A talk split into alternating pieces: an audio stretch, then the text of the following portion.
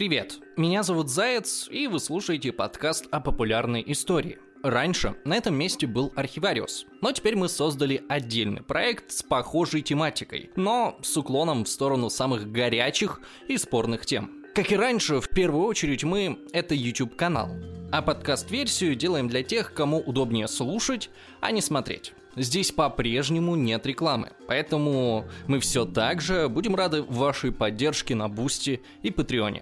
Ссылки в описании. Привет! Когда мы создавали этот канал, то планировали сделать цикл роликов про советские спецслужбы. Большой террор, репрессии, массовый поиск предателей Родины за каждым углом. Но чем больше обдумывали эту тему, тем больше казалось, что основы этого трэша были заложены не советской властью, а Иваном Грозным в далеком шестнадцатом веке. А времена Опричнины метафорически можно назвать первой попыткой построить в России полицейское государство. Тут я хочу специально подчеркнуть, что это всего лишь поэтическая фигура речи, а не точка зрения исторической науки. Производить исторические параллели – дело интересное, но неблагородное. Тем не менее, Иван Грозный действительно был первым, кто решил управлять Россией с помощью террора. И мы можем рассказать, что из этой политики получилось. Вот они, черные всадники с собачьими головами у сёдел. Эскадроны смерти с национальным колоритом. Одни называли их существами из ада, другие — силами правопорядка. Они молились вместе с царем и убивали по его приказу. Что это было? Большая ошибка? Узаконенный беспредел силовиков? А может, искренняя попытка все отнять у богатых и поделить по справедливости на благо государства? Эпоха опричнины продлилась каких-то жалких семь лет. Но споры о ней не утихают и сегодня. Давайте посмотрим, с чего она начиналась и в какую яму отправила Россию.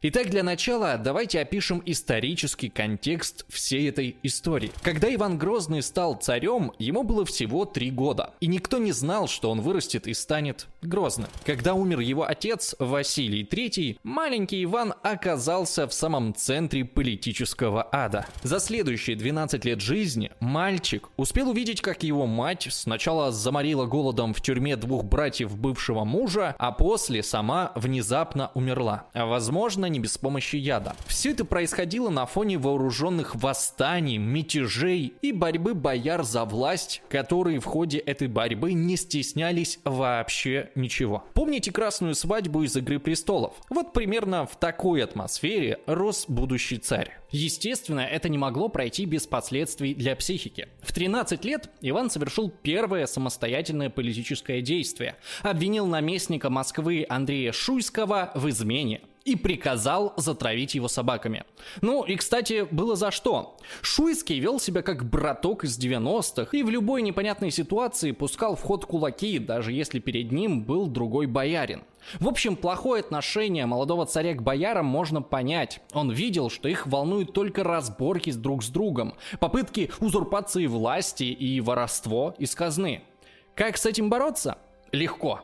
Нужно всего лишь забрать власть у бояр, показать, кто в доме хозяин, и начать рулить страной в одиночку, для ее же блага. Главная ошибка любого тирана. Однако до поры до времени правление Ивана Грозного вообще не предвещало беды. Даже напротив, казалось, что страна вот-вот взлетит на зависть соседям. Первые пятнадцать лет прошли под знаком очень крутых для своего времени реформ. Их проводил ближний круг приближенных царя, избранная рада. Вот лишь некоторые из этих реформ. Созыв первого земского собора, далекого предка Госдумы. Создание судебника, чего-то вроде смеси конституции и уголовного кодекса в одном мешке. Затем набор стрелецкого войска, первой регулярной армии в России, и становление приказной системы первых профессиональных чиновников. Ощущайте масштаб преобразований. Вот вам один яркий пример. В приказе «Новые четверти» сидело несколько дьяков и их помощников. На весь приказ всего десять человек. И эти десять заведовали доходами государства от всех питейных заведений и штрафов от контрабанды. А доход доходов за год набегало на сто тысяч рублей. Высчитывать, сколько это на современные деньги, трудно, но если взять как эквивалент стоимости коровы, то получится примерно десять миллиардов рублей в год. Повторю, заведовало этой суммой всего десять человек. За ними был строгий контроль, и деньги никто не крал. До Ивана Грозного приказы тоже были, но заседали там бояре, и никто не следил, сколько средств уходило в казну, а сколько боярам в карман. О реформах Ивана Грозного можно говорить много, но мы тут с вами собрались не за этим.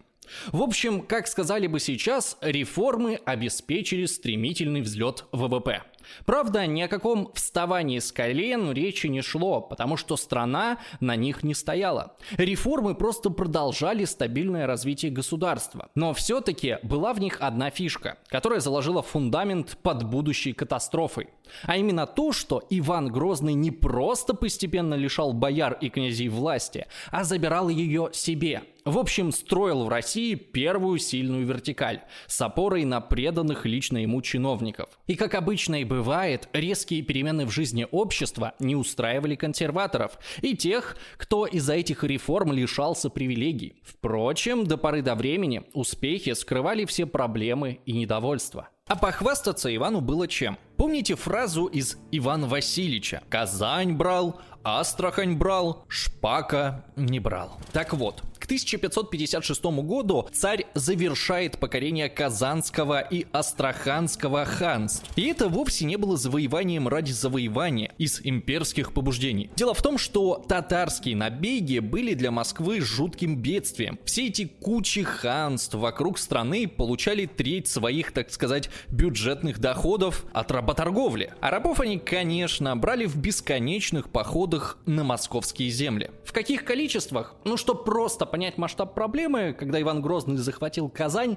то освободили всех русских пленных. Их оказалось семьдесят тысяч. А это именно десять процентов от всего населения Казанского ханства. И это не считая тех рабов, которых татары успели перепродать. С середины пятнадцатого до конца семнадцатого века одно только Крымское ханство увело в плен около двух миллионов человек, без учета умерших по дороге и убитых при грабежах. А вообще все население Русского царства в конце шестнадцатого века это где-то девять миллионов. Выкуп пленных в Крыму столетиями оставался одной из самых крупных статей государственных расходов. В стране был даже специальный налог на выкуп пленных. В общем, из России постоянно выкачивались деньги и ресурсы. И, конечно, Россия всеми силами пыталась, ну, хотя бы немного приостановить этот процесс. Ханствам платили деньги, чтобы они ходили в набеги пореже. На границах создавались полугосударственные образования. От других мелких ханств, под контрольных Москве, до казачьих самоуправлений, от которых не требовалось вообще ничего, кроме защиты границ. Каждый год Москва собирала до шестидесяти пяти тысяч воинов и отправляла их на пограничную службу. Это просто дофига как много. Простой пример. В походе на Полоцк, который случился чуть позже и который считается одной из самых крупных военных операций в Восточной Европе шестнадцатого века, участвовало в два раза меньше людей. То есть России каждый год нужно было собирать огромные армии даже не для войны, а просто для защиты границ. А армия стоит денег. В общем, захват степи был для царя не признаком жадности, а вопросом выживания. Когда Иван чуть ли не впервые в истории обезопасил восточные границы России, перед ним стала новая проблема – где рубить окно в Европу? Иван Грозный задумался о выходе к морю за сто пятьдесят лет до Петра Первого. Царь тоже выбрал Балтику, и понеслось. Началась Ливонская война. Прибалтикой тогда правил орден меченосцев, в котором к тому моменту сложилась крайне нездоровая ситуация. С одной стороны, в Ливонскую конфедерацию входили очень богатые торговые города. С другой, у страны почти не было военных сил. Власть в ордене формально была у великого магистра, но местные купцы обращали на него внимание не больше, чем на веник в углу чулана. В общем, идеальная цель, богатая и беззащитная. Кстати, русский царь был далеко не единственным, кто позарился на этот перезревший плод. Когда русские войска на На первом этапе захватили почти все крепости, и стало ясно, что орден вот-вот проиграет, то в войну вступили почти все соседи: Швеция и Великое княжество Литовское. а Ивану Грозному вместо слабого соседа пришлось сражаться сразу с двумя сильными государствами. Грозного этот факт нисколько не смутил. Он продолжал верить, что без труда одержит победу. Но довольно быстро стало понятно, что вместо маленькой победоносной войны Москва получила целый мешок неприятностей.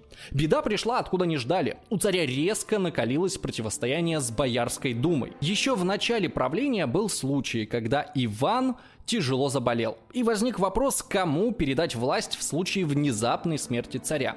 Четкого порядка тогда не существовало, поэтому были возможные варианты. Иван хотел видеть на троне своего малолетнего сына, которому не исполнилось и года. А до его совершеннолетия реальная власть была бы в руках царицы. Но бояр такой выбор не устраивал. То ли хаос и грызня за власть в период взросления Ивана были слишком свежи в памяти, то ли просто фавориты Грозного понимали, что царица, когда придет к власти, просто прогонит их и заменит своими. В общем, избранная Рада захотела передать престол не ребенку, а взрослому двоюродному брату царя Владимиру Старицкому. Запомните это имя. Оно сегодня еще не раз всплывет. Короче, царь разозлился и буквально заставил бояр присягнуть на верность младенцу. Те подчинились, а потом Иван и вовсе пошел на поправку, и конфликт как-то замяли. Но отношения между царицей и Радой, которая попыталась лишить ее сына трона, были испорчены. И вот через два года после начала Ливонской войны царица внезапно умирает. Нет никаких сомнений, что это горе раздавило Ивана. Оно буквально разделило его царствование на до и после. Кто-то полагает, что после смерти смерти жены больше некому было усмирять буйный нрав Ивана.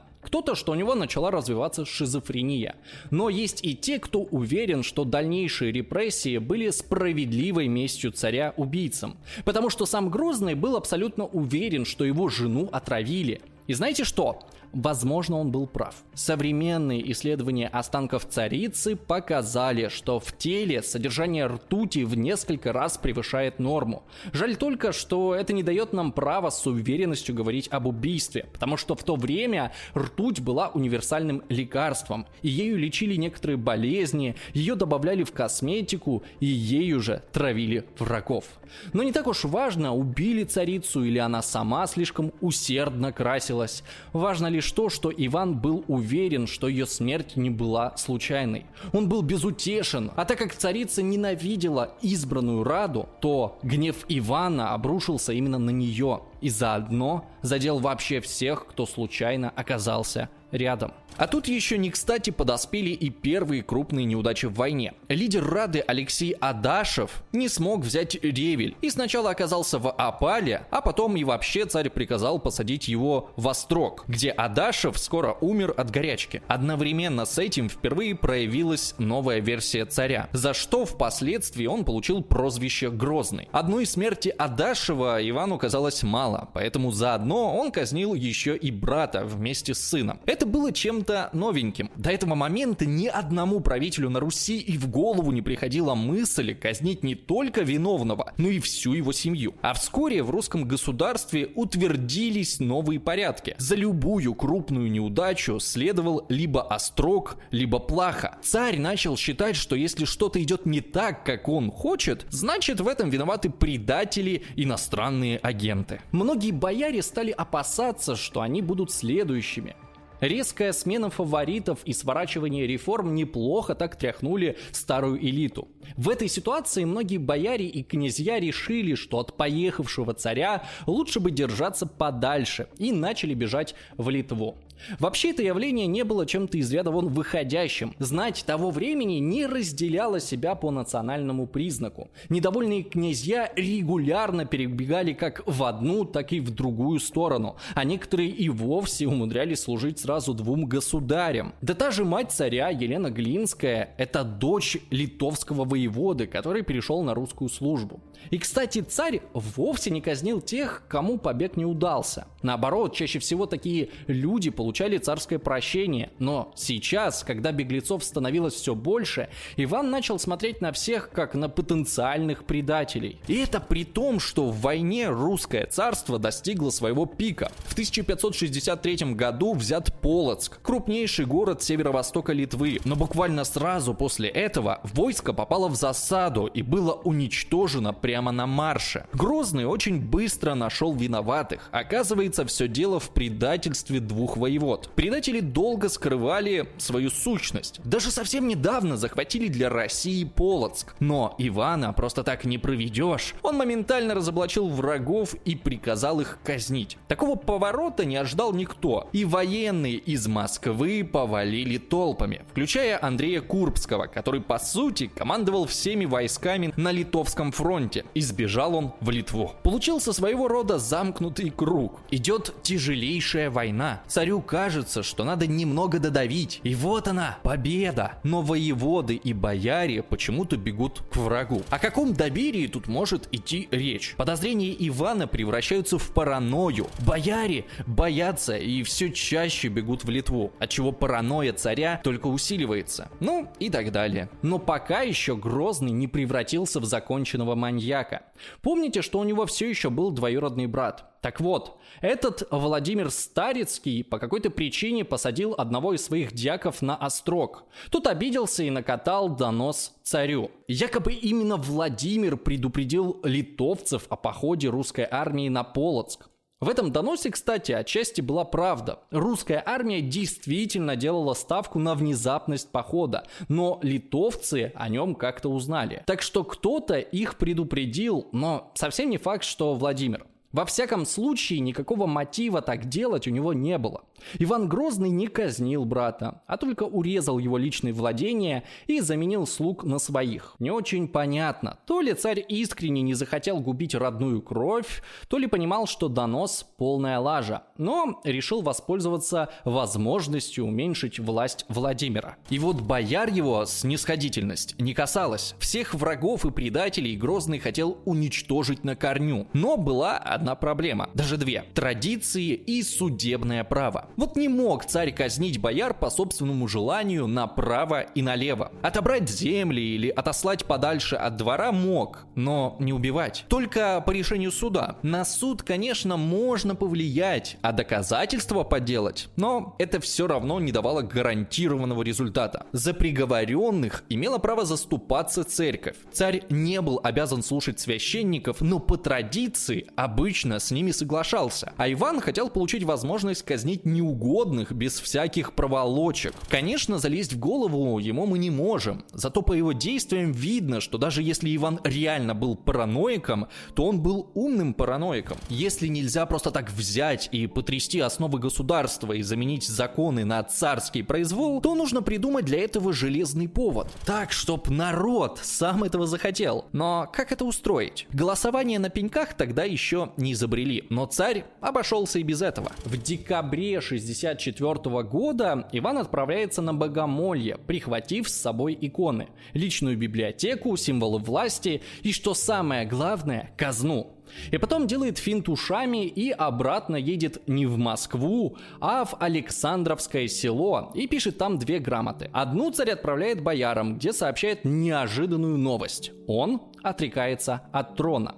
Пока бояре чесали бороду и думали, что с этим делать, в ход пошла вторая царская грамота, которую Иван приказал прочитать перед простым народом. Если бы Грозный жил в наше время, он, наверное, был бы великим шоуменом. Никогда прежде ни одному правителю за все средневековье и в голову не приходило обратиться напрямую к народу. И это был сильный ход. Суть послания была проста. «Я устал, я ухожу». А причиной он оказал гнев на предательство и своеволие бояр, воевод, священников, чиновников. Короче, всех. Такой поворот событий людей сильно взбудоражил. На тот момент правление Ивана Грозного казалось блестящим, а сам царь выглядел как защитник народа от боярского беспредела. В общем, царь хорошие, бояре плохие. Неудивительно, что Кремль был тут же забит москвичами, которые возмущались изменой бояр и требовали вернуть Ивана на трон. Бояре хотели жить, поэтому им не оставалось ничего, кроме как ехать к царю на поклон и упрашивать вернуться. Грозный немного поломался для приличия, а потом согласился, но при одном условии. Он учреждает опричнину. Это было чем-то совершенно невероятным. Фактически Иван задумал безумную и радикальную реформу всей страны. Создать государство в государстве. Вообще, само слово «опричнина» существовало задолго до Ивана. Оно означало долю наследства, которую получала вдова покойного. Вот и царь решил взять себе такую долю, не дожидаясь смерти страны. Он разделил все земли в России на две части. Земщину, то есть то, что раньше было государством, и опричнину, личную вотчину царя, где он мог делать все, что хочет, без судов и тормозов. Получив народную поддержку, царь живо занялся устройством опричнины. Туда забирались города, области и даже отдельные улицы. Были сформированы опричные приказы и войска. Были свои трактиры, свои ремесленники, все свое. Ну а чтобы всякие предатели и негодяи не пролезли в его личную маленькую страну, он, так сказать, перераспределил земли. Тех, кто, по мнению Ивана, не заслуживал доверия, выгнали из собственных домов и собственных земель, а на их место заселили верных царю людей. Причем всю верность им приходилось доказывать через строгий отбор. И так получилось, совершенно случайно, что в опричнину попали в основном лучшие российские земли на северо-востоке, не затронутые войной с Литвой и набегами татар. В советское время даже существовало мнение, хотя, подождите, какое в СССР мнение? Официальная позиция партии заключалась в том, что опричнина была орудием разгрома реакционной знати. Она, мол, укрепляла обороноспособность в условиях военного времени, а главное, отнимала и перераспределяла землю у бояр. Наверное, в подходе «отнять и поделить» имени Ивана Грозного партийные работники видели что-то знакомое. Вышло даже постановление ЦК ВКПБ от четвёртого сентября тысяча девятьсот сорок шестого года о прогрессивном войске опричников. Причем текст постановления почти дословно повторял претензии Сталина, адресованные Эйзенштейну после просмотра фильма «Иван Грозный». Вот эти слова. Я не знаю, видел ли кто его, я смотрел. Омерзительная штука. Человек совершенно отвлекся от истории. Изобразил опричников как последних паршивцев, дегенератов, что-то вроде американского Ку-клукс-клана. Войска опричнины были прогрессивными войсками, на которые опирался Иван Грозный, чтобы создать Россию в одно централизованное государство против феодальных князей, которые хотели раздробить и ослабить его. У него старое отношение к опричнине. Отношение старых историков к опричнине было грубо отрицательным, потому что репрессии Грозного они расценивали как репрессии Николая второго и совершенно отвлекались от исторической обстановки, в котором это происходило. В наше время другой взгляд на это. Как часто это бывало, официальная позиция СССР оказалась полной лажей. Никакого разгрома феодальных князей не было и близко. Во-первых, на землях опричнины крупных землевладельцев и так не было. А во-вторых, влияние этих самых землевладельцев было сильно преувеличено. Более того, никакого уничтожения бояр и князей тоже не случилось и даже не планировалось, потому что царю в своих представлениях о прекрасном нужны были не мертвые бояре, а преданные люди. Акцент на боярах, как главных жертвах опричнины, совершенно не соответствовал реальности. От опричнины страдали все, а про бояр просто больше писали в документах. Что касается взаимоотношений царя и опричников, то я уже говорил, что Грозный был отличным шоуменом. Так вот, царь понимал, что для подчинения людей нужно создать атмосферу не только страха, но еще и мистики, исключительности и культа. Что я имею в виду? Иван создал для себя особый круг наиболее приближенных, абсолютно верных, обязанных царю всем. Эти люди жили говорили с ним, ели, читали молитвы и вообще были организованы по подобию рыцарского ордена. Такие вот тамплиеры на старомосковский лад. Даже титулы высших опричников копировали церковные. В элиту опричников входили только знатные люди. Это к вопросу о том, что Иван якобы хотел уничтожить всех бояр. Нет, вообще не всех. Но нам куда больше знакомы рядовые опричники, которым царь стал поручать особые приказы, казни и убийства. Это такая личная гвардия Ивана, что-то среднее между спецназом, телохранителями и палачами. В историю они вошли как кромешники. Они носили черную монашескую одежду, только в отличие от монахов были вооружены до зубов. Причем Грозный при всем при этом умудрялся быть очень верующим человеком. Того же он требовал и от своих людей. Никакой профанации по этому поводу не допускалось. Иногда церковные службы проводились аж до девяти часов в день. И еще от кромешников требовалась клятва верности не государству, а лично фюреру, ну, то есть царю. Кстати, если вас удивляет, как можно молиться целый день, а потом призывать убивать людей вместе с семьями, то вспомните исламских террористов. У них с силой веры тоже все в порядке. В общем, эти боевые монахи разъезжали по городам, привязав к седлу голову собаки и метлу. Или нет? Согласия по этому вопросу у историков до сих пор не наблюдается. С одной стороны, выглядеть должно было круто, но с другой, не очень удобно скакать на лошади, к которой привязана метла, а собачья голова, пусть даже засоленная, через несколько дней начинает дико вонять. Так что, возможно, речь шла о символических изображениях, а не реальных метлах с головами. У опричников была и своя идеология, которая звучала как просеивание русской жизни для отделения добрых семян православной соборности от плевел еретических мудрствований и чудобесия в нравах. В общем, классическая война с инакомыслием. А их девизом стал громкий клич «Гайда». Он произошел от старорусской фразы «гой еси», что-то вроде «здравствуйте», только с утвердительным акцентом. На современный русский «гайда» можно перевести как «жизни да». Применительно к палачам и убийцам, опричникам это звучит иронично, но не думаю, что Иван Грозный иронизировал.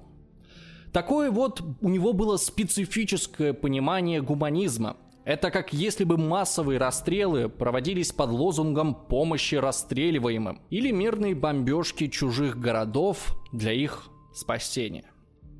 Хотя, дайте-ка подумать.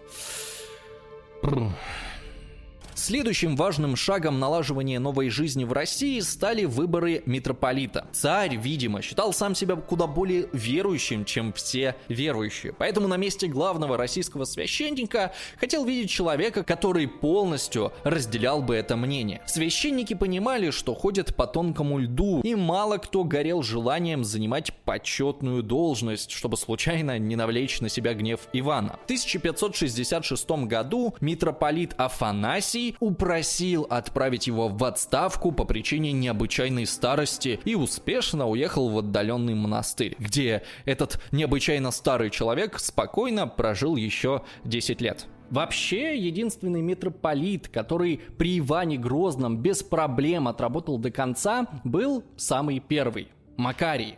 Он тоже входил в избранную раду и чуть ли не единственный, кто пережил первый этап репрессий. Макарий еще до введения опричнины несколько раз просился в отставку по состоянию здоровья, но Грозный уговаривал его остаться. Через две недели после последней просьбы об отставке Макарий умер. Видимо, про здоровье не врал. Следующим митрополитом стал Афанасий. Он в политику не лез, на опричнину смотрел косо, но слишком боялся Грозного, чтобы ему перечить. И, в конце концов, упросил царя снять его и отпустить. Следующим стал некий Герман. Его кандидатура устроила и царя, и церковных иерархов. Но, видимо, не устроила самого Германа. Он отказался. Грозный отказа не потерпел и приказал чуть ли не насильно готовить Германа к принятию сана. А тот в ответ начал пугать публично обличать царя, требовал покаяния и отмены опричнины. В итоге Грозный не выдержал, приказал прогнать непокорного попа и поместить под надзор. Как покажет судьба дальнейших митрополитов, Герман еще легко отделался. В итоге следующим стал Филипп, и руководил он так успешно, что больше ни один митрополит не возьмет себе имя Филипп. Он тоже не хотел принимать пост, пока царь не отменит опричнину. Дохлый номер. Филиппа хором уговаривало все церковное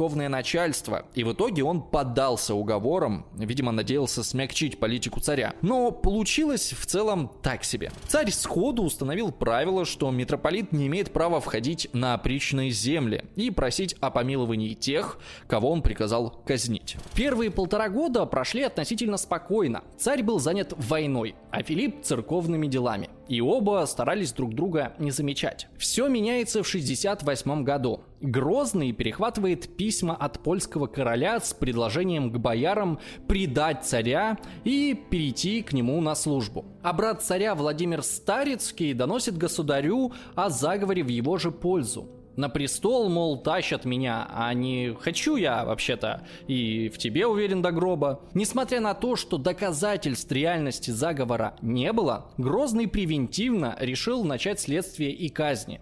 Сначала царь налагает опалу на боярина Федорова. Его Грозный вообще сделал главным козлом отпущения в так называемом деле о польской измене. Возможно, злую шутку сыграло с Федоровым то, что он был известен своей удивительной неподкупностью, а потому был популярен в народе. Опала боярина проводилась недолго, но не потому, что царь его простил, а потому что вызвал его к себе в палаты и убил. Вроде как даже лично. Затем были организованы казни около тридцати его сторонников. А кромешники в это время громили их дворы и убивали без разбора жен, детей, слуг и даже собак. В общем, вышла ничего такая акция устрашения. Даже официальные казни Иван стал организовывать с большим размахом. Прямо на Красной площади и при огромном скоплении народа. Сам царь, кстати, тоже чуть ли не первый из правителей России стал лично наблюдать за процессом. После Ивана это стало мейнстримом, а Петр Первый так вообще сам рубил головы стрельцам. Сколько людей пострадало от опричнины, сказать сложно. Но спасибо царю, тут к нам на помощь приходит один интересный документ. В конце жизни Ивана Грозного был составлен так называемый синодик опальных. Царь типа раскаялся, объявил прощение всем казненным и пожаловал крупные суммы монастырям, чтоб они молились за убитых. Обратите внимание, речь ушла именно о прощении, а не реабилитации. То есть царь все-таки не признал, что убил кучу людей просто так. Тем не менее, историкам этот факт сильно помог, ибо церковь не может поминать души сразу всех. Ей нужны конкретные имена, так что Грозный приказал составить списки всех казненных им людей. Не очень ясно, как составлялись эти списки, тем более, что с некоторых казней к тому времени прошло почти двадцать лет. Сторонники опричнины считают, что в них учтены все казненные почти поголовно, и тогда цифра получается не такая уж, уж и большая, всего-то пять тысяч человек. В масштабах страны это не так уж и много. Противники такого подхода указывают, что это лишь те, кого Грозный приказал казнить лично и по которым подписал указы. Да и то лишь те, которые сохранились. В общем, единства нет, но о количестве жертв мы еще поговорим, а пока давайте посмотрим на этот документ. А он удивителен. В синоднике перечисляют имена как родовитых бояр, так и самых последних простолюдинов. А кроме имен есть еще и способы казни. Читать эти бесконечные перечисления утопленных, расстрелянных и сожженных с женами и детьми на самом деле просто страшно. Но зато так мы можем проследить периоды наиболее массовых репрессий. Так вот, в деле мнимой измены боярина Федорова было много трупов. Но в поминальном списке Ивана Грозного оно стоит всего лишь на почетном третьем месте. Но именно после него митрополит Филипп устал не обращать внимания на царские беспредел и стал одно за одним писать ему письма с просьбой прекратить казни. Царь же в ответ назвал уважаемого митрополита Филькой, а его письма Филькиной грамотой. Кстати, отсюда и пошло это выражение. Когда Филипп отчаялся повлиять на Ивана, то просто отказался благословлять его после службы. Бояре почувствовали, что пахнет жареным, и попытались уговорить митрополита, но тот снова отказался и даже более того публично выступил с обличительной речью. Короче, прилюдно унизил Ивана. Царь рассвирепел, но поднять руку на главу церкви не решился. Но всех его слуг приказал забить насмерть сразу после службы. Да и митрополиту он нашел, как отомстить. Иван направил комиссию в монастырь, которым раньше управлял Филипп, и потребовал найти или сфабриковать любые доказательства по любому делу. Например, чтобы обвинить в колдовстве. Скоро Филиппа лишили сана и посадили в Тверскую тюрьму. А в следующем году Иван все-таки убил двоюродного брата, которому долго удавалось как-то лавировать и не попадать под гнев царя. Незадолго до ареста Иван назначил Владимира командующим походом на Астрахань, но до войска он не доехал. По пути царского брата схватили опричники и доставили во дворец. Там удивленному Владимиру дали почитать показания его повара, которые тот дал под пытками. Там несчастный повар в красках рассказал, как Владимир планировал Ивана предать, отравить, и чуть ли не похабные анекдоты про него рассказывал. Дальше показания современников расходятся. Но Владимира вместе с женой, дочерью и двумя сыновьями то ли порубили, то ли расстреляли, то ли отравили. Необычным в этом деле было то, что Грозный казнил не всю семью Владимира. В живых он оставил двух его детей – сына и дочь. И если милосердие по отношению к дочери можно объяснить тем, что у царя были планы устроить династический брак, то вот почему он не казнил последнего сына – большой вопрос. Более того, всего через три года ему вернут все земли отца. Короче, царь без царя в голове. После расправы над братом количество казней увеличилось. Более того, Грозный собрал опричное войско и устроил поход на Новгород под предлогом того, что новгородцы замышляют перейти на сторону Литвы. Как именно город, расположенный в глубоком тылу, собирался перейти на другую сторону, не очень ясно. Но царя такие мелочи не интересовали. Войско опричников выступило в поход. Это решение Ивана выглядело чистым безумием. Прямо посреди тяжелой войны на три фронта войско царя идет в поход на свой же город. Причем грабежи и казни начались задолго до Новгорода, еще в Клину, и продолжились во всех городах по пути. Во время остановки в Твери один из любимых опричников царя Малюта Скуратов лично убил многострадального митрополита Филиппа. Тут можно было бы вспомнить цитату Путина, мол, не все так однозначно, есть много разных версий. версий. Может, так совпало, что Филипп сам внезапно умер, а опричники и тем более царь тут вообще ни при чем. Но на секундочку, митрополит – это глава всей русской церкви. Представить, что его убийство было самостоятельным решением Малюты, довольно трудно. В совпадение, что митрополит умер своей смертью, как раз когда под окнами тюрьмы проезжало опричное войско, тоже верится с трудом. Так что, вероятнее всего, Грозный действительно приказал Малюте втихую задушить священника, а потом сделать вид, что ничего такого не было.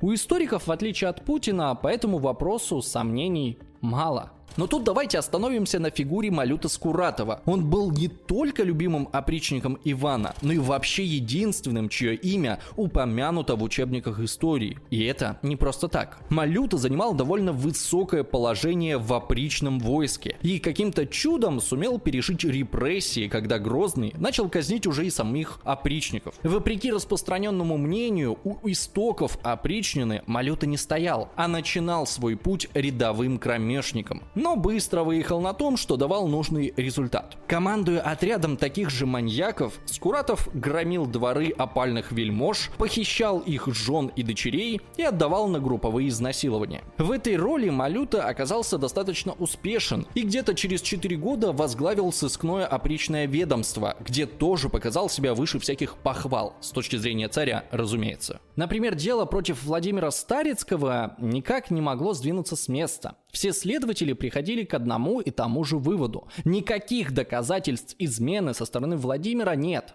Но когда расследование возглавил Малюта, то моментально нашелся свидетель, который выложил всю правду. Под пытками, разумеется. Именно Скуратов указал Грозному на Новгород, как на город потенциальных изменников. В общем, Малюта был при Грозном кем-то вроде главы опричного эн ка вэ дэ.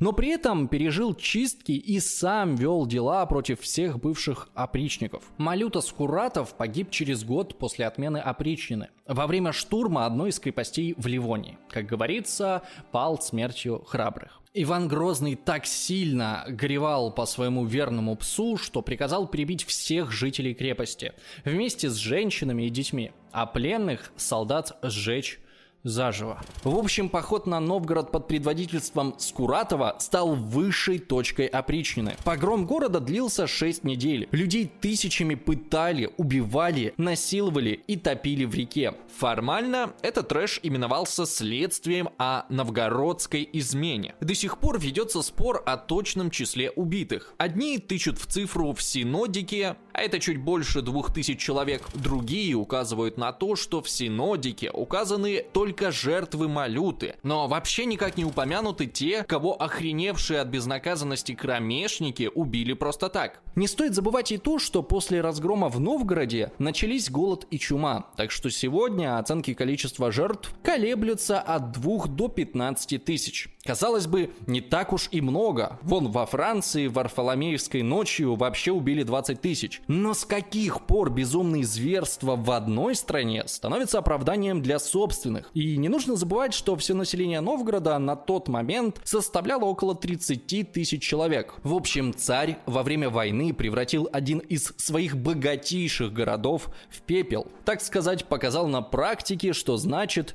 бомбить Воронеж. Но как только довольные опричники вернулись в Москву, то круг репрессий замкнулся. Что с якобинским террором во Франции, что со сталинскими чистками, репрессии часто оборачиваются против самих палачей. В Москве была арестована и казнена вся опричная верхушка, кроме Скуратова. При этом царь лично придумывал новые, особо интересные способы казни, которые я, пожалуй, описывать не буду. Но скажу, что распоряжение о новых казнях Иван часто отдавал прямо в церкви, между чтением молитв. Искать тут логику – неблагодарное дело. Может, царь окончательно поехал головой, а может, просто понял, что опричнина сделала свое дело, опричники могут уходить. Иван казнил всех, кого считал непокорными, а значит, палачи ему стали больше не нужны. Нет, конечно, казни в Москве не прекращались до самой смерти Грозного, но были они уже не в таких масштабах. А в тысяча пятьсот семьдесят первом году на опричнине была поставлена жирная точка. Крымский хан Давлет-Гирей пошел в набег на Москву, и опричное войско не смогло ничего ему противопоставить. Есть мнение, что это было из-за того, что кромешники настолько морально разложились от грабежей и насилия над своими же гражданами, что просто не собрались на войну. Однако это не так. Против татар вышли две армии – опричное и земское войско. Они собирались дать бой на берегу Оки, но хан их обманул, обошел русские войска и устремился прямо к Москве. Армия спешно двинулась на защиту столицы, а Иван Грозный также спешно двинулся из нее. Брать Кремль Давлет-Гирей не собирался, да и не мог, у него не было артиллерии. Но из-за набега в Москву сбежались жители со всех окрестных городов и деревень, а население Москвы и без них составляло примерно сто тысяч человек. В итоге обе армии сошлись у столицы, забитые испуганными людьми, из-за отсутствия связи между земским и опричными воеводами. Царская армия не смогла вступить в бой единым целым, а сражалась по отдельности. Татары оттеснили ополчение и ворвались на окраины города. Начались грабежи и пожары. По свидетельству английского дипломата, за четыре часа сгорела большая часть Москвы, а к следующему дню догорело все, что могло гореть. Говорили, что в городе не осталось столба, чтобы привязать лошадь.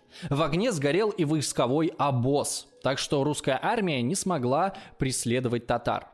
А те спокойно пограбили, захватили пленных и ушли себе в Крым. Это фиаско, братан. Точное число жертв набега, опять же, подсчитать сложно. Оценки колеблются от десяти до ста двадцати тысяч погибших только в Москве. И еще от шестидесяти до ста пятидесяти тысяч пленных. Даже по самым малым прикидкам, это колоссальные цифры для того времени. Неудивительно, что царь был в гневе. Сожженный опричный двор восстанавливать не стали. Многих видных опричников уже из нового руководства казнили, а период опричнины завершился. С юридической точки зрения разделение земель на опричнину и земщину не отменили, и формально оно существовало до конца правления Ивана. Но само слово вышло из употребления, будто царь хотел сам забыть этот период как страшный сон. Так что же в итоге?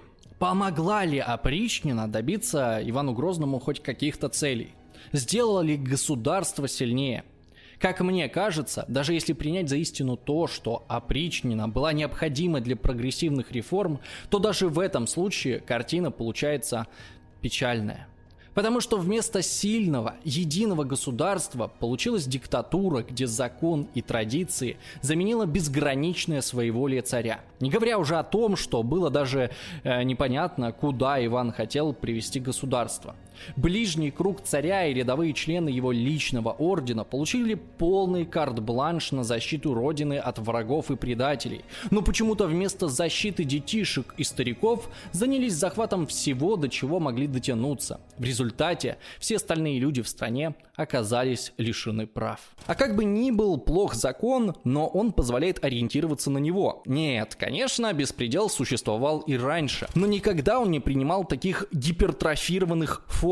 От него хотя бы теоретически можно было получить защиту. Например, тот же Иван Грозный в начале правления карал казнокрадов и жестко пресекал боярское самоуправство. Не зря же простой народ видел в нем защитника и спасителя. Но где искать защиту от кромешников царя, когда сам царь разрешил им делать все, что угодно? И тут еще и многолетняя война, в которой не наблюдается особых успехов. И в итоге люди просто не понимали, а какой смысл что-то делать, если завтра к тебе могут прийти люди в черном и отнять все под предлогом борьбы за все хорошее. Простой факт. При Иване Грозном в среднем в стране пятьдесят процентов пашни оставались необработанными, а в опричных землях этот процент доходил до девяноста процентов.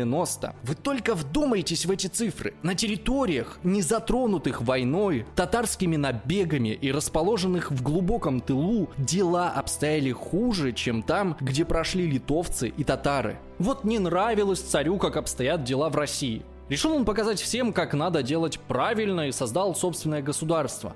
И чё, показал? Опричнина и война привели к дефициту и гиперинфляции. По сути, русское царство вступило в период своей собственной Великой депрессии. Безусловно, Ливонская война была главной причиной экономического кризиса.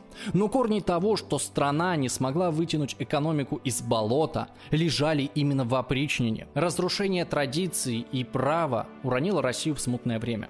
Конечно, нельзя говорить, что Иван Грозный своей опричниной один был во всем виноват. Но то, что он своим правлением никак России не помог, это точно. Ивану казалось, что если он сможет решить все проблемы по-быстрому, без долгих обсуждений и законов, то всем станет лучше. Но в итоге получился кровавый и бессмысленный беспредел. Грозный, словно Моисей, сорок лет водил русский народ кругами, но в отличие от Моисея, не вывел его из пустыни, а завел туда. Спасибо, что посмотрели до конца. Надеюсь, вам понравилось и вы уже поставили лайк и подписались на наш канал. Так как мы начинаем наш проект практически с нуля, то нам очень важна ваша поддержка. Самый простой способ нам помочь – это репостнуть видео к себе в соцсети. Еще вы можете подписаться на Patreon, Boosty или задонатить нам немного крипты. Все ссылки есть в описании. Особенно я хочу поблагодарить тех, кто уже помогает нам на Patreon и Boosty. Это Анна Макунина, Водолей, Николай Грищенко, Артем Байлук, Юлия Вильянин, Игорь Наводный, Владислав Яковлев, Наталья Рощина, Андрей Цыбров, Юлия Петрухина. И вот эти прекрасные люди.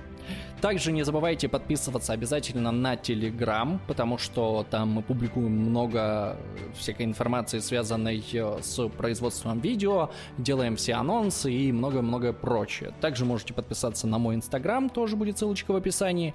Ну а также Каждый месяц мы будем проводить стримы, анонсы будем публиковать в сообществе и телеграм-канале, поэтому следите. С вами был Заяц. Всем удачи, всем пока.